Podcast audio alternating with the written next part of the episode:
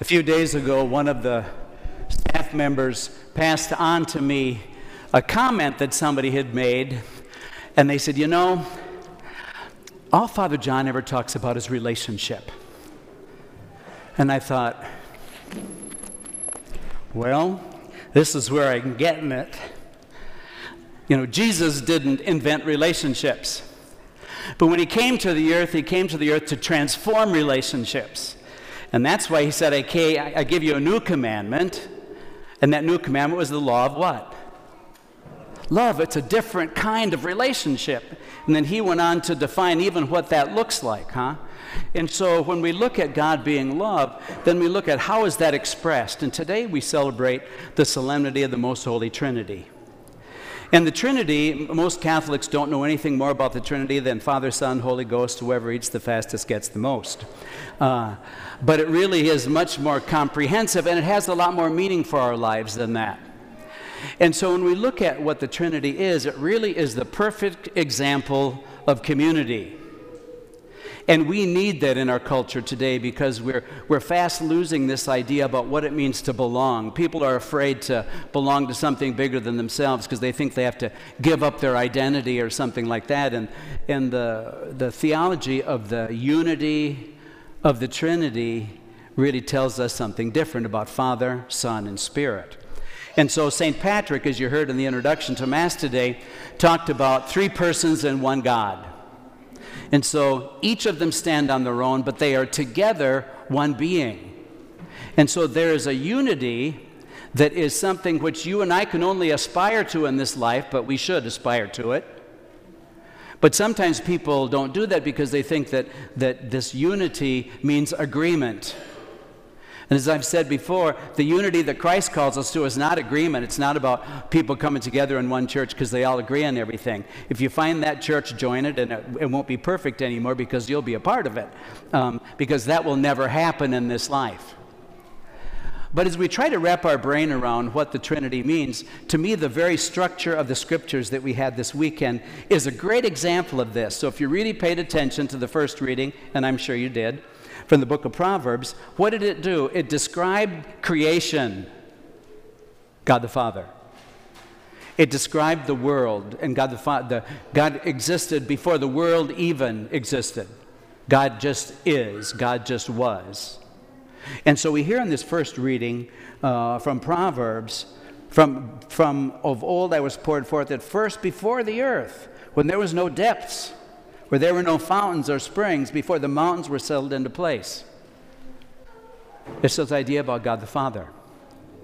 Now, that is an intellectual thing that we can probably understand, but today's second reading from Paul to the Romans is where it comes home to us because now we hear Jesus talking to us.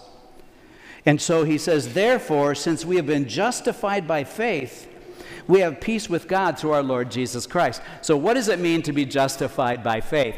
Well, understand that justification is never something that you and I are going to accomplish. We cannot justify ourselves. God does the justification. What do we do? One very simple thing. All we have to do is be open. That's all. We just need to be open. And that is very difficult for us as human beings to do. On Friday, I was listening to KMCH uh, because we have a commercial on there right now, and I wanted to make sure that they were playing it five times a day because that's what we're paying for.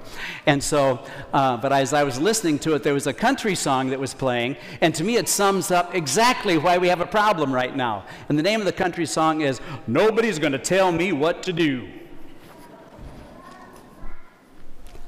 Tell that to him. Now, it was a great song, actually. But I thought, oh my God, that is our problem. Nobody is going to tell us what to do. Well, the Trinity flies in the face of that. Because it's not just this Western rugged idealism that I'm in this all by my own, because we're not. If we believe that God is love, think about this for a minute. Love has to be expressed. So that doesn't mean you go in front of a mirror and you go, oh my God. Okay? Love has to be expressed, it has to go outward, it's altruistic. Okay? And so that's, for example, why we have good friends, or that's why some people have the blessings of marriage. But it's even more than that. Love between two people is different than the relationship between three. I can tell you that because I'm the third wheel at a lot of things. Some of you who are widows may know what that's like. So you go out with somebody else. The relationship is different. You have to work a lot harder at that. Well, the bigger the relationships are, the more we have to work at it. The Trinity lets us know what that's like, and it even says that sometimes it's going to be pretty hard. Did you hear this in Romans where he says, Not only that, but we boast of our afflictions. So when stuff goes south, we don't just complain and get crabby and nasty. No, we boast of our afflictions. Why? Affliction produces endurance, endurance, proven character, proven character, hope, and hope doesn't disappoint. That's why we as Christians, you know, it's, it's not like, you know, you go to church and you throw a few bucks in the till and everything is fine for you, but the people who don't do that have bad days. We all know that God rains on the just and the unjust. So it's not like coming to church is your insurance policy that nothing bad's ever going to happen. So why bother coming? Why bother coming is because hope doesn't disappoint. We will not feel defeated. We will not be the end of the road. That's why it's necessary for us to come together. That's why we need each other for support. How many times have you and a family gone through a, a tragedy or some really difficult time and you say, oh man, I could have never got by that without my friends? Well, who do you think sent them? That's part of the way that God expresses himself to us. And that brings us then to this great gospel that we have today from John. So, last week's gospel, we heard Jesus say, I don't call you slaves anymore, I call you my friends. So, this in the next chapter, 15th chapter, 16th chapter of John, he takes this a little bit further. And I love the opening line to today's gospel. Jesus lovingly looked at the disciples and he says, I have so much more to, bear, to tell you, but you cannot bear it now. Kind of we can't wrap our brain around the whole thing at once. Thank God we've got our whole life to learn. And as time goes on, we learn little by little by little, huh? And so he says, You can't, you, you, you really can't bear it all now, but hang with me. But when he comes, the Spirit of truth, he will guide you to all truth. He won't speak on his own, but he will speak what he hears. Do you, do you ever notice that whenever Jesus talks, he never talks just about himself? He always about the Father and the Spirit. We are in this together. I'm in this, you and me, we're all in this together. That's how you and I are called to live our lives.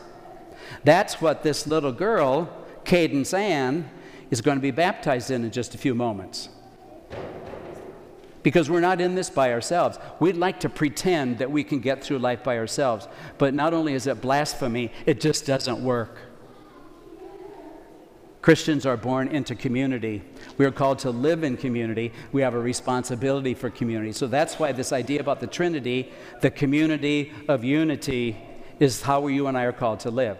Folks, it's really easy to take your marbles and go someplace else. It's really easy when a relationship goes sour to shut it off and to run away. It's very easy to avoid and to withdraw. That's what the world says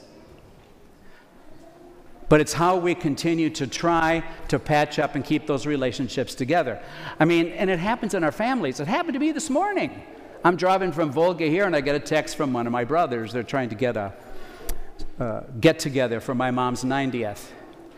And I have a sibling who feels like he's never a part of things. Well, you know, folks, it happens in every family. And it's really easy to say, well, that's just the way he is. But we can't do that. We can't write people off. We can't shut the door. We got to keep trying. A woman said to me after Mass in Elkader last night, Well, what happens if you just keep getting hurt? I said, Yeah, it is really hard, but you never close the door. Christians don't give up because Christ never gave up on us. He could have shut the door on you and me a long time ago. But this shows he's never finished. He died for that.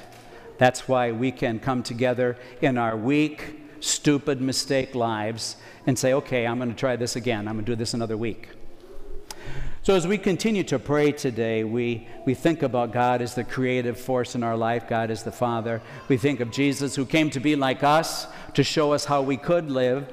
And then we think about that Spirit that gives us what we don't have ourselves that energy, that strength, that resolve to kind of keep plugging away. That's how God calls us to live in community. No such thing as a single Christian. Can't be. We're in this together. And that's why we have this baptism today, not after church in a dark corner with just mom and dad, the kid, and the sponsors. It's the community. And we say that we're going to help you with that. So if you call me up in about six years and say, hey, this ain't going so well, we're here for you. Or whoever else is here will be here for you, okay? That's what it means to belong to the church.